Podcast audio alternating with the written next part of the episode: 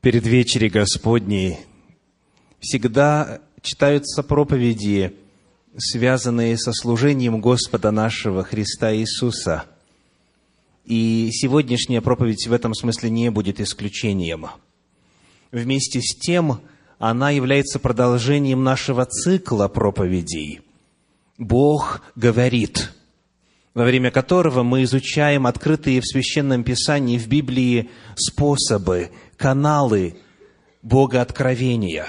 Мы изучаем, каким образом Всевышний посылает информацию о своей воле человеку на земле. Сегодняшняя проповедь называется так. Бог говорит через сны. Бог говорит через сны. Когда мы смотрим на время служения Иисуса Христа на земле – мы находим, что в его миссии, в его служении, в описании его пребывания на земле присутствует целый ряд примеров Божьего водительства благодаря сновидениям. Эти примеры сконцентрированы вокруг двух полюсов – Первым является рождение Спасителя в мир. Вторым является его смерть. И сегодня мы посмотрим с вами на эти описания сновидений как способа Божьего водительства в служении Иисуса Христа во время того, как Он должен был появиться появился, служил и, главное, отдал себя на смерть в качестве Агнца Божия, Спасителя всего мира.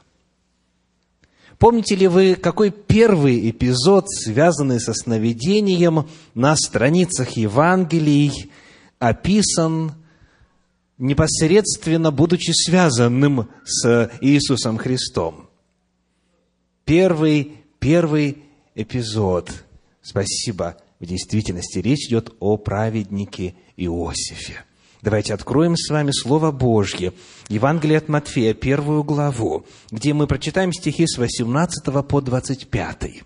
Матфея, первая глава, стихи с 18 по 25. Рождество Иисуса Христа было так. По обручении матери его Марии с Иосифом – Прежде, нежели сочетались они, оказалось, что она имеет в чреве от Духа Святого. Иосиф же, муж ее, будучи праведен и не желая огласить ее, хотел тайно отпустить ее. Но когда он помыслил это, се ангел Господень явился ему во сне и сказал, «Иосиф, сын Давидов, не бойся принять Марию, жену твою, ибо родившийся в ней есть от Духа Святого. Родит же сына, и наречешь ему имя Иисус, ибо он спасет людей своих от грехов их. А все сие произошло, да сбудется реченное Господом через пророка, который говорит, «Се дева во чреве приимет и родит сына, и нарекут имя ему Еммануил, что значит «с нами Бог». Встав от сна, Иосиф поступил, как повелел ему ангел Господень, и принял жену свою, и не знал ее, как, наконец, она родила сына своего первенца, и он нарек ему имя Иисус. От этого сновидения многое зависело, не правда ли? Будет ли Мария считаться женщиной легкого поведения в результате расторжения помолвки, выставленной на общенародное посмеяние и позор. В какой семье родится Мессии? Кто его будет воспитывать? Будет ли это мать-одиночка, или это будет полная семья, и отец, и мать. Для Иосифа лично от этого сновидения зависел ответ на вопрос, как быть вот с этой невестой, с которой он помолвлен, каким будет будущее ребенка, который должен родиться. Весьма кризисное и, к сожалению, сегодня широко распространенная ситуация, когда вдруг до свадьбы невеста оказывается беременной. Попытайтесь представить, что это могло значить, если бы не сновидение Иосифа. В самом начале, еще до того, как Спаситель появился на земле, именно благодаря сну, именно благодаря сновидению, Господь, использовав ангела своего, раскрыл Иосифу, мужу, человеку праведному, Божью волю, и направил его, и помог ему принять верное решение. Где во второй раз в Священном Писании, в апостольских книгах мы находим с вами рассказ о сновидении. Помните? Здесь же рядышком, во второй главе Евангелия от Матфея, начиная с первого стиха, мы читаем Матфея Вторая глава, первые двенадцать стихов. «Когда же Иисус родился в Вифлееме Иудейском во дни царя Ирода, пришли в Иерусалим волхвы с востока и говорят, «Где родившийся царь Иудейский? Ибо мы видели звезду его на востоке и пришли поклониться ему». Услышав это, Ирод царь встревожился, и весь Иерусалим с ним. И, собрав всех первосвященников и книжников народных, спрашивал у них, где должно родиться Христу. Они же сказали ему, в Вифлееме Иудейском, ибо так написано через пророка, «И ты, Вифлеем, земля Иудина, ничем не меньше воеводства Иудиных, ибо из тебя произойдет вождь, который упасет народ мой Израиля». Тогда Ирод, тайно призвав волхвов, выведал от них время появления звезды – и, послав их в Вифлеем, сказал, «Пойдите тщательно разведайте о младенце, и когда найдете, известите меня, чтобы и мне пойти поклониться ему». Они, выслушавши царя, пошли. И все звезда, которую видели они на востоке, шла перед ними, как, наконец, пришла и остановилась над местом, где был младенец. Увидевши же звезду, они возрадовались радостью весьма великою, и, вошедши в дом, увидели младенца с матерью, с Марией, и, падши, поклонились ему. И, открывши сокровища свои, принесли ему дары – золото, ладан и смирну. И, получивши во сне откровение, не возвращаться к Ироду, они иным путем отошли в страну свою. Что зависело от этого сновидения? Жизнь рожденного Мессии. Если бы волхвы сообщили о месте, Ирод тут же позаботился бы о своем сопернике. Из истории нам известно, что Ирод настолько был в определенный период своего царствования охвачен манией посягательства на престол, что он убивал даже родных своих, близких своих, всех, кого могли заподозрить или в отношении кого были наветы на то, что они претендуют на пост царя. Сон здесь был послан волхвам, мудрецам с Востока, для того, чтобы они не сообщили местонахождение Спасителя. И когда Ирод увидел себя обманутым, он попытался всех младенцев истребить, но было уже поздно. Спаситель был в безопасности. Таким образом, здесь сновидение, если посмотреть на него с точки зрения волхвов, было откровением маршрута путешествия. Каким образом возвращаться домой? Куда идти? Куда не идти? Для Спасителя же нашего это было спасением жизни. Далее, читая вторую главу Евангелия от Матфея, стихи с 19 по 22, мы находим еще один эпизод, связанный со сновидением. Евангелие от Матфея, 2 глава, стихи с 19 по 22. «По смерти же Ирода се ангел Господень во сне является Иосифу в Египте и говорит, «Встань, возьми младенца и матерь его, иди в землю Израилеву, ибо умерли искавшие души младенца». Он встал, взял младенца и матерь его и пришел в землю Израилеву.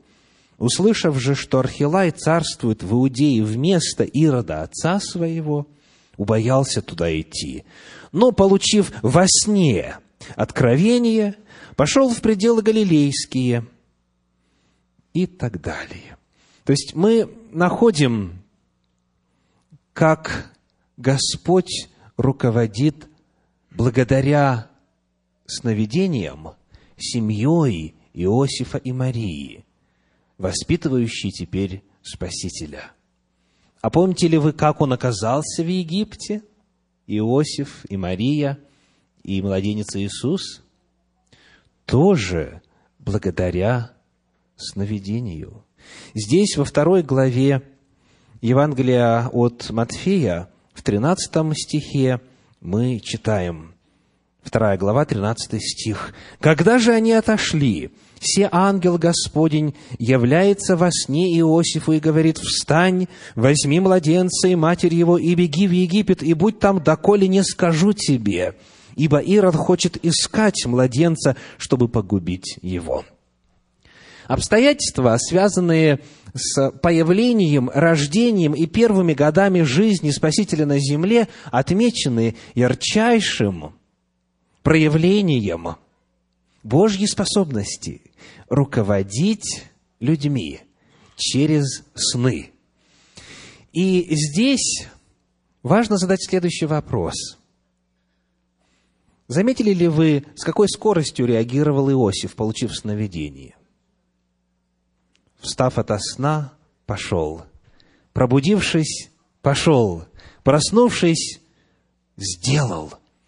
То есть, для Иосифа сны, как способ Божьего руководства, были делом настолько привычным,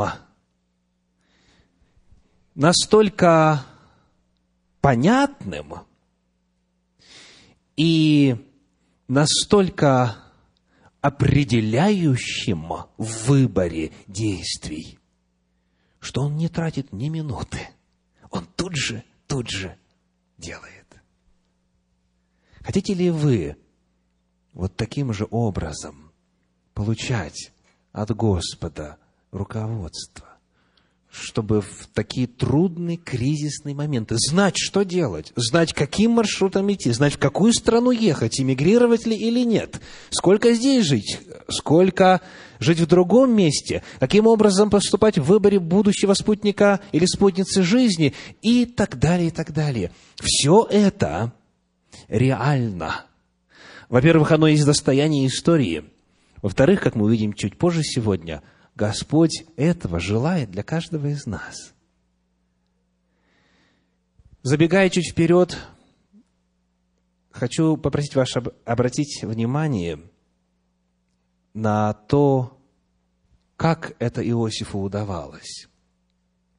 Вот быть уверенным, что с ним именно Бог говорит через ангела своего – что сон этот – это не просто интересный повод для размышления на протяжении дня, а побуждение и призыв к действию. Как ему это удавалось?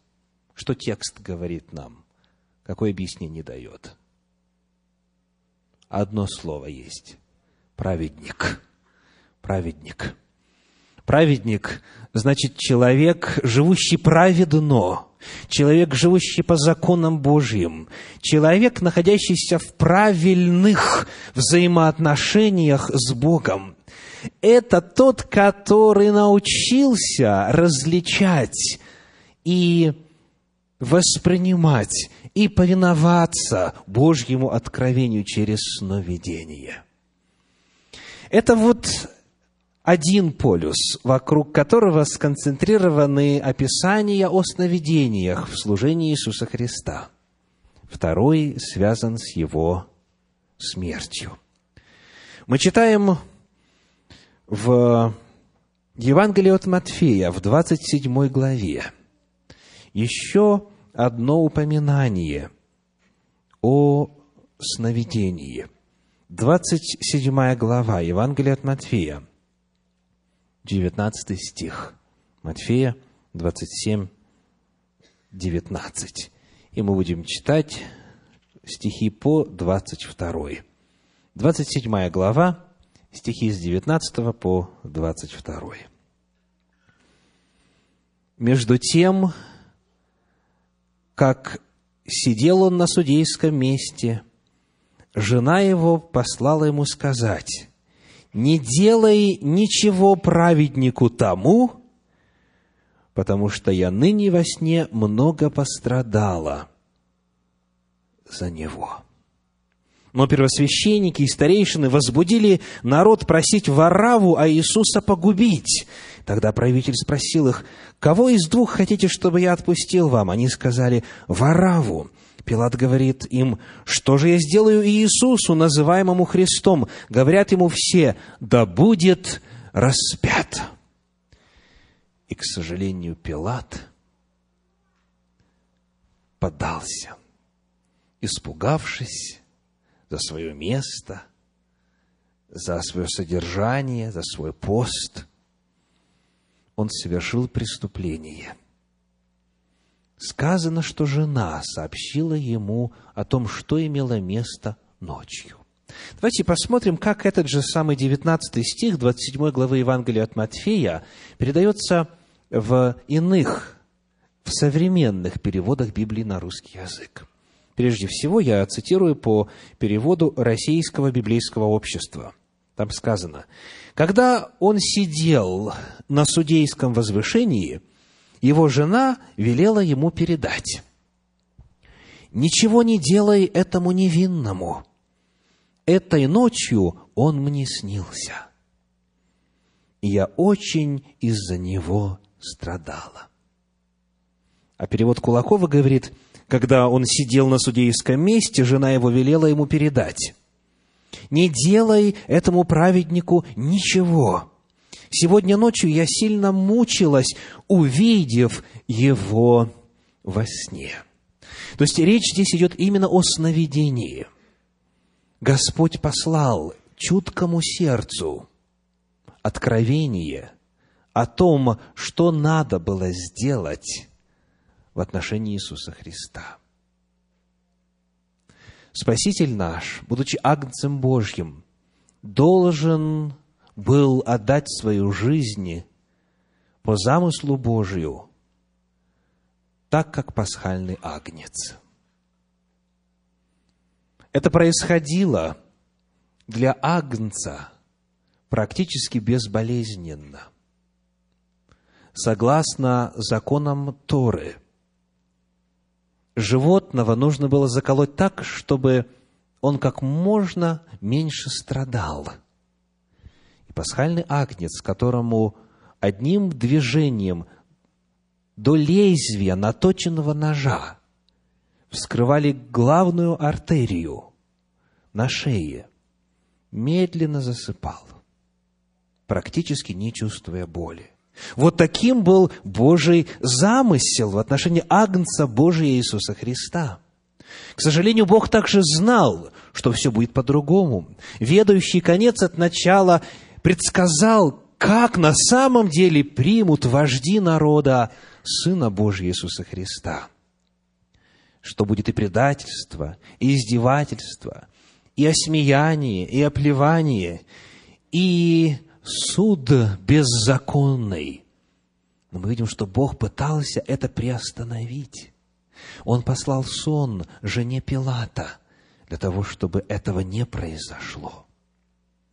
Но Бог не мог лишить самого Пилата свободы воли. И тот, вместо того, чтобы прислушаться к Божьему наставлению через сновидение жены, поступил по-своему. Таким образом, вот это второй полюс, где в жизни Писания Иисуса Христа на земле упоминается и повествуется о сновидениях. мы находим, что оказывается, в жизни многое могло бы быть по-другому, если бы люди повиновались с нам от Господа. История могла бы быть радикально иной, если бы Пилат был подобен Иосифу. Итак, Бог говорит через сновидения. Вот это наша тема сегодня. В жизни Иисуса Христа представлена достаточно информации для того, чтобы увидеть, насколько этот способ востребован Богом и насколько он важен для жизни человека и развития общества в целом. И потому во второй части проповеди мы с вами, теперь уже строя на этом основании, только лишь добавим некоторые важные детали. Мы выяснили, что Бог использует сновидения, Бог использует сны. И об этом Слово Божье говорит неоднократно. Мы рассмотрели примеры. А теперь давайте прочитаем несколько заявлений. Прямых, конкретных заявлений о том, что Бог через сны работает и руководит людьми. Первое из них мы находим в Евангелии, в книге Иова, в книге Иова в 33 главе, в стихах с 14 по 18. Иова 33 глава, стихи с 14 по 18. Бог говорит однажды, и если того не заметят в другой раз, во сне, в ночном видении, когда сон находит на людей, во время дремоты на ложе – Тогда он открывает у человека ухо и запечатлевает свое наставление, чтобы отвести человека от какого-либо предприятия и удалить от него гордость, чтобы отвести душу его от пропасти и жизнь его от поражения мечом. Вот как Бог работает через сны. Бог уберегает человека, Бог спасает человека, Бог воспитывает человека через сновидения во время дремоты на ложе. В книге Псалтирь в 15 главе, здесь неподалеку, в стихах 7 и 8 на эту тему сказано следующее. Книга Псалтирь, 15 глава, стихи 7 и 8. «Благословлю Господа, вразумившего меня, даже и ночью учит меня внутренность моя». Всегда видел я перед собой Господа, ибо Он одесную меня, не поколеблюсь. За что благословляет псалмопевец Господа? За то, что Всевышний его вразумляет. Когда? Ночью. Ночью учит меня внутренность моя. Внутренний мир человека становится вместилищем Божьего откровения в результате сновидения – и еще одно заявление. Книга Деяний апостолов, 2 глава, 17 стих, содержит следующее пророчество. Деяния апостолов, 2 глава, стих 17. «И будет в последние дни, говорит Бог, излию от Духа Моего на всякую плоть, и будут пророчествовать сыны ваши и дочери ваши, и юноши ваши будут видеть видения, и старцы ваши сновидениями вразумляемы будут». Бог желает, в особенности в контексте наступления последних дней, перед Днем Господним, перед пришествием Иисуса Христа на землю во второй раз, вразумлять свой народ сновидениями масштабно и ярко – вот Божья воля, вот Божье пророчество. Как же узнать, что сон от Бога? Какие признаки есть у сновидения именно Всевышним посылаемого? Вы уже, в принципе, должны знать ответ на этот вопрос из э, предыдущих проповедей в этом цикле. Есть у того, как Бог действует, особенный почерк – есть у Бога определенный формат, благодаря которому мы можем знать, что это именно Он говорит. Какой? Какой? В книге Иова в 33 главе, которую мы уже читали сегодня, в стихах 14 и 15 раскрывается принцип признака, что сонно от Бога. 33 глава, стихи 14 и 15. «Бог говорит однажды, и если того не заметят, в другой раз» во сне, в ночном видении, когда сон находит на людей во время дремоты на ложе. Итак, Бог говорит, согласно этому отрывочку, сколько? Минимум дважды здесь сказано, да? Во сне, в ночном видении Он говорит однажды, если не заметят во второй раз. И далее в этой же 33 главе книги Иова у нас есть с вами в 29 стихе и в 30 стихе вот такие слова. 33 глава, стихи 29 и 30. «Вот все это делает Бог два-три раза с человеком, чтобы отвесть душу его от могилы и просветить его светом живых». Если сон от Бога, Бог его повторяет, доколе человек не уразумеет. И делает это, как правило, трижды. Два-три раза. Вот это Божий признак. В качестве примера посмотрим на книгу «Бытие», 41 главу, 32 стих. Бытие 41.32. Сказано так.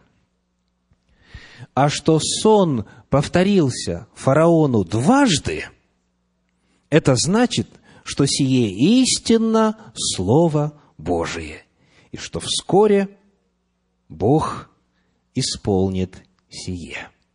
Как отличить, что сон от Бога? Если сон повторяется несколько раз. Если вам в видении, во сне было явлено что-то, и вы не уверены, как это понять, что с этой информацией делать, от Бога ли она, попросите Господа, если это было от Него, повторить сон. И Господь повторит и два, и три раза. Вот это первый признак, который у нас ярко открыт в Священном Писании, что сон повторился дважды, это значит, что это истина Слово Божье. Два-три раза говорит Господь в сновидении. И второй важный вопрос, который необходимо всегда рассматривать, и в отношении к сновидениям тоже, это информация, записанная в 13 главе книги Второзакония, в первых трех стихах. Второзаконие, 13 глава, первые три стиха говорят, «Если восстанет среди тебя пророк или сновидец, и представит тебе знамение или чудо, и сбудется то знамение или чудо, о котором он говорил тебе, и скажет при том, пойдем вслед богов иных, которых ты не знаешь, и будем служить им, то не слушай слов пророка сего или сновидца сего». Если сновидец представит знамение или чудо, и оно сбудется, но скажет при том, будем служить богам иным, не слушай. То есть, иными словами, если сон, который вам приснился, ведет вас не к Богу, а от Бога, ведет вас не к Божьей воле, а против ее, тогда сказано, не слушай сновидца того не внимай сну тому. Итак, второй вопрос, который нужно задавать, заключается в следующем. То, к чему сон призывает, то, что он открывает, соответствует ли воле Божьей, ведет ли к Богу, синхронизируется ли с волей Божьей, открытой в Священном Писании. Вот это второй признак. Ну и теперь в завершение два предостережения – два предостережения по теме «Бог говорит через сновидение». Первое предостережение касается источника снов. Мы выяснили, что Бог посылает сны, Он на самом деле использует этот канал откровения своей воли. Однако этот вопрос всегда нужно ставить. Откуда у меня этот сон? – кто его послал? Где он сгенерировался? Каков его источник? Это первое предостережение. От кого бывают сны? Давайте посмотрим на книгу Экклесиаст, пятую главу, второй стих. Экклесиаст 5.2. 5.2. Сказано так. «Ибо как сновидения бывают при множестве забот, так голос глупого познается при множестве слов». Итак, когда бывают сновидения и от чего? От множества забот. Кто из вас знает истинность этого? Можете поднять руку? Вот вы готовитесь сдать экзамен, и он вам уже снится. И снится. Когда вы о чем-то думаете, когда вы чем-то озабочены, когда на что-то сознание постоянно сконцентрировано, естественно, будет пробиваться ночью в сновидениях. Потому может быть, что сон откуда? От вас самих. Да, по причине забот.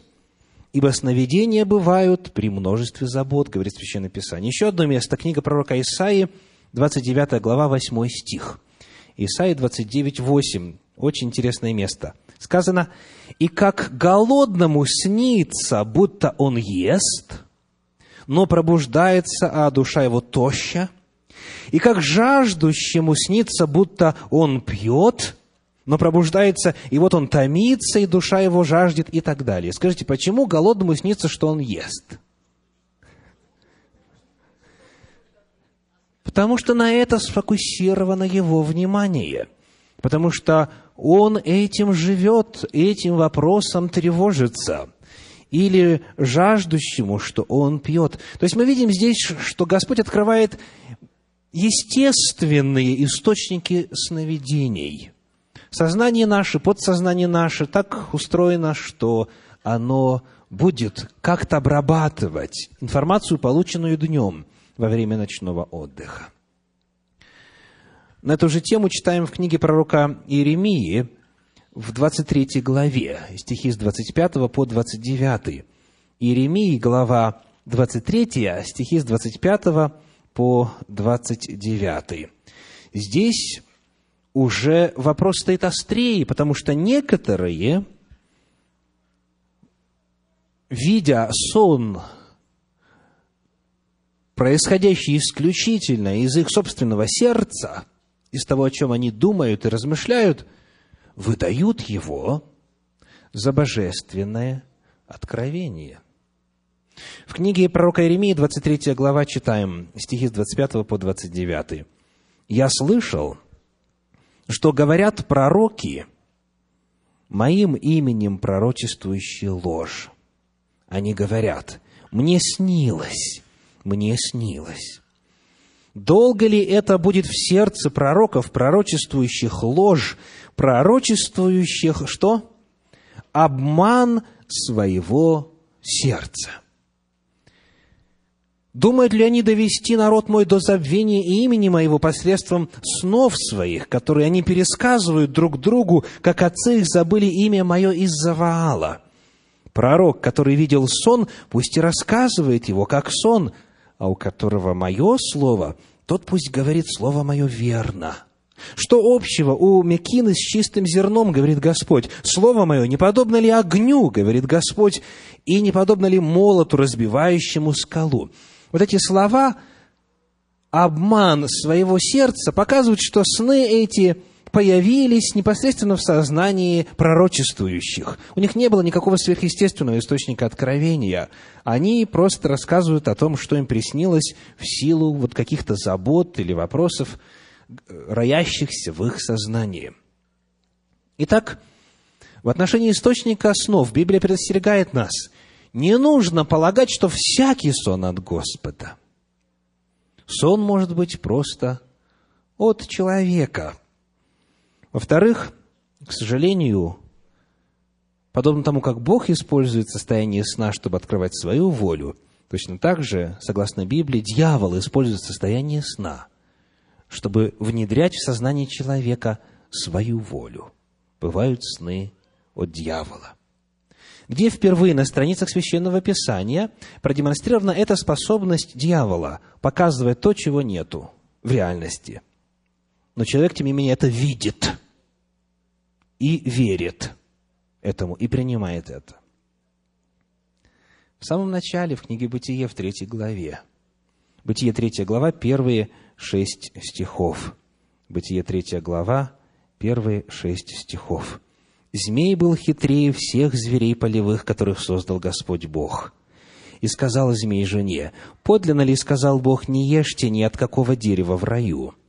И сказала жена змею, «Плоды из дерев мы можем есть, только плодов дерева, которые среди рая, сказал Бог, не ешьте их и не прикасайтесь к ним, чтобы вам не умереть».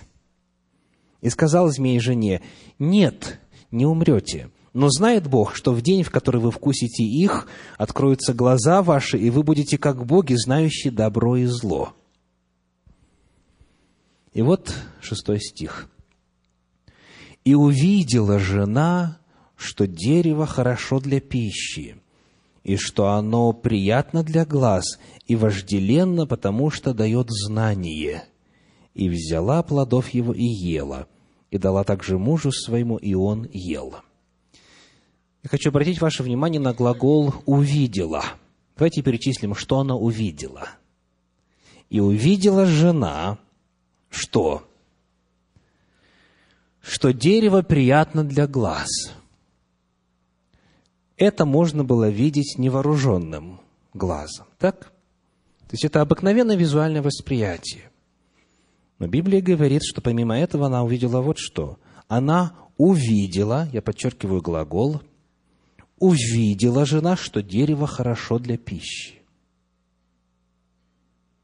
Она увидела, что дерево хорошо для пищи. Не подумала, не пришла к заключению, а именно это увидела – Скажите, правда ли то, что дерево хорошо для пищи? Правда ли то, что это дерево хорошо для пищи? Дальше сказано, что еще она увидела?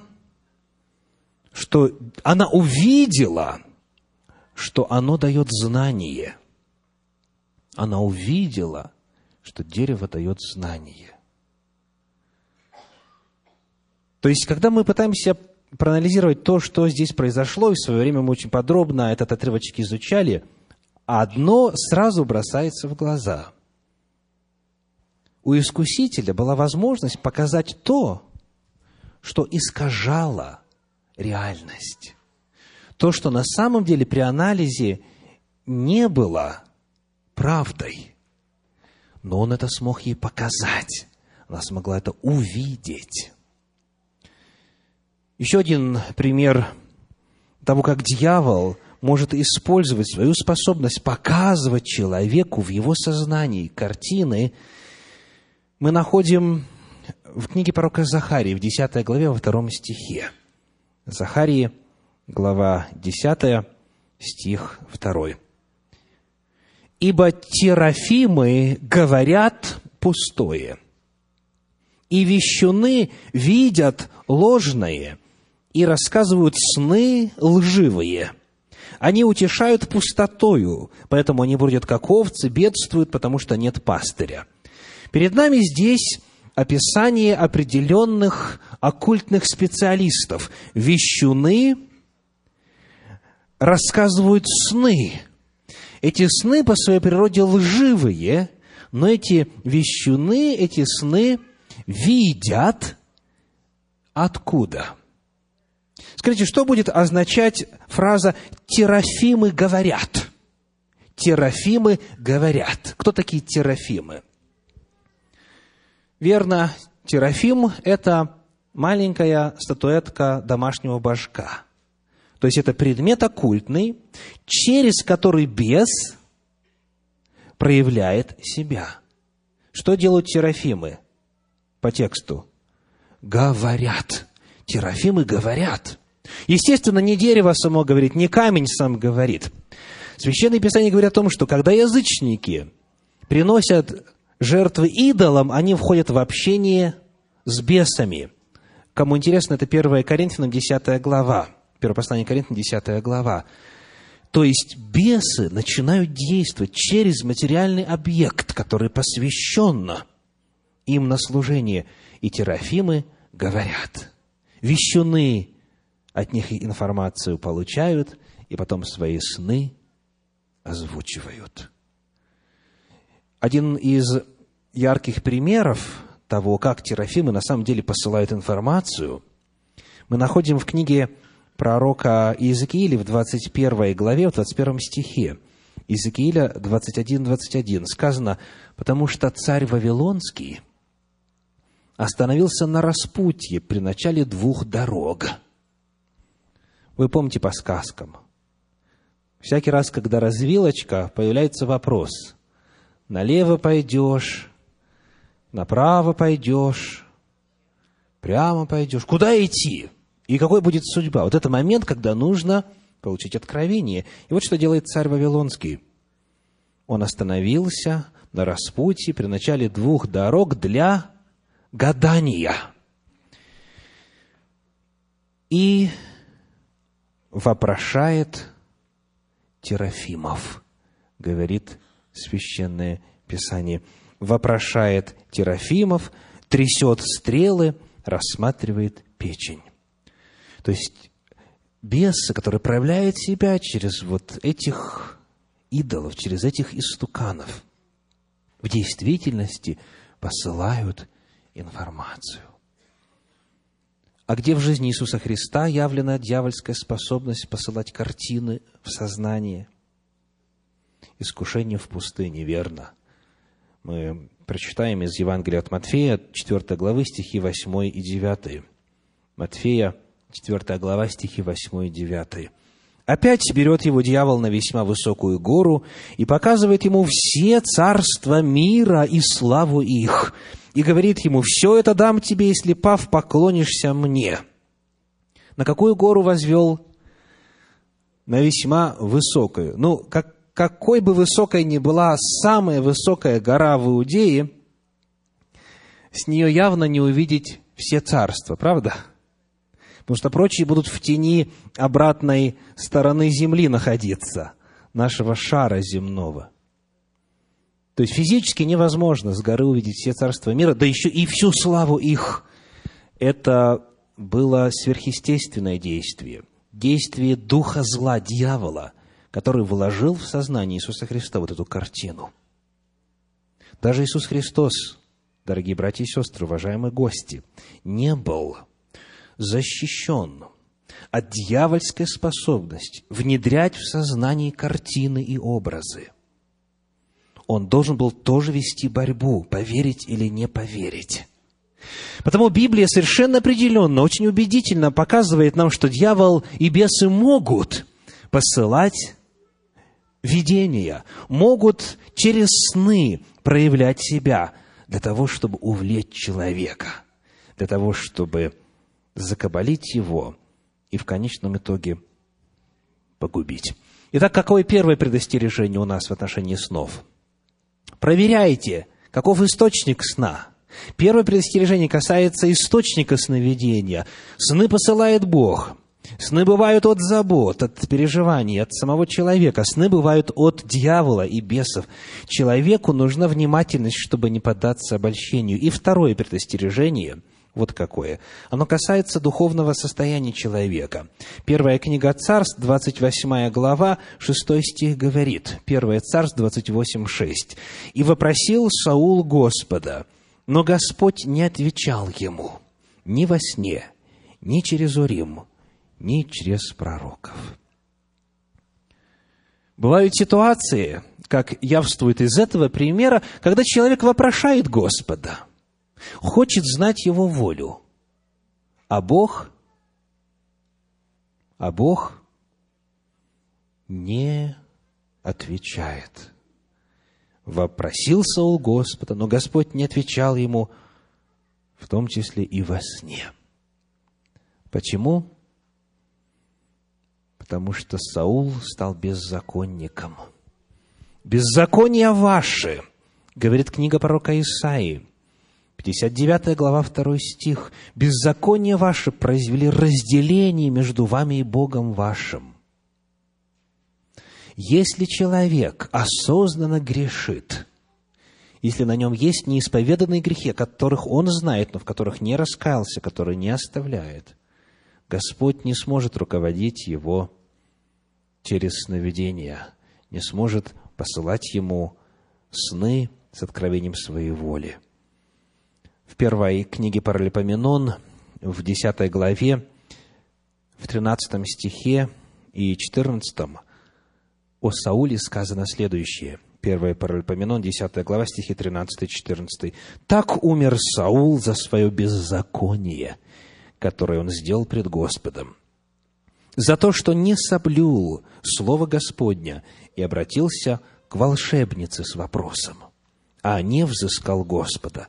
Зато он и умертвил его, и передал царю Давид, царство Давиду, сыну Иисееву. Но подождите, подождите, подождите. Как это он не взыскал Господа? Мы только что читали. И вопросил Саул Господа. Так написано. И вместе с тем, подводя черту, подводя итог под жизнью Саула, Слово Божье говорит, он не взыскал Господа. Что это значит применительно каждому из нас на практическом уровне? Кому Бог не будет посылать сновидений? Вы знаете, любой беззаконник с радостью получит откровение от благого Бога о том, как избежать наказания и как обрести вселенскую, божественную мудрость, чтобы тебе было хорошо. Любой беззаконник готов этим Божьим качеством воспользоваться. Саул тоже хотел узнать волю Божью, но он не взыскал Господа. Он вопросил Господа, но не взыскал Господа. В чем же разница? Мы находим в, первом, в первой книге Паралипоменон, здесь же рядышком, в 16 главе, в 11 стихе следующие слова. 1 Паралипоменон 16.11. «Взыщите Господа и силы Его, ищите непрестанно лица Его». Во-первых, искать Господа нужно постоянно. И во-вторых, сказано, «Взыщите Господа» а не того, что у Господа. Знаете, многие ищут Господа ради Его благословений. Многие хотели бы получать от Господа и откровения, и богатство, и здоровье, и все иное, что Господь приготовил. Но взыскать нужно Господа, искать Его лица, Его характера, Его воли, пребывать во взаимоотношениях с Ним постоянно – и если человек живет с Господом, если он праведен, он праведник в праведных, в правильных взаимоотношениях с Господом находится, тогда Господь посылает ему откровения и через сновидения. Для того, чтобы получать от Господа сны, направляющие, руководящие, указывающие путь, необходимо быть и, и жить с Господом всегда, каждый день, не только тогда, когда приспичит. Это то, что мы открываем в каждой проповеди. Бог открывает свою волю тем, вектор кого нацелен на Него, кому Бог интересен, кто с Богом живет во взаимоотношениях, кто Богу служит, кто пред Господом ходит, кто ищет лица Его – Потому два предостережения. Первое касательно природы и источника сновидений. Второе касательно духовного состояния человека. Бог желает и любит открывать свою волю через сны тем, кто ищет Его, кто живет с Ним. Итак, сегодня, дорогие братья и сестры, перед вечерей Господней время взыскать Господа. Сейчас время взыскать Господа. Господь приготовил много своих благих даров. И вечеря Господня – это возможность обновить свой завет с Господом, дать Ему заново обет служить верно. Это возможность, приняв тело и кровь Спасителя и подготовившись перед этим служением ногомовения, служением смирения, восстановить праведные взаимоотношения с Богом и друг с другом – это возможность взыскать Господа не просто заочно или лишь на уровне желания, а конкретно непосредственно, физически, вживую. Примириться с Господом, примириться с ближними, омыть свои грехи, очиститься для того, чтобы Господь не имел препятствий тогда, когда вам нужно будет от Него сновидение, для того, чтобы вас вразумить.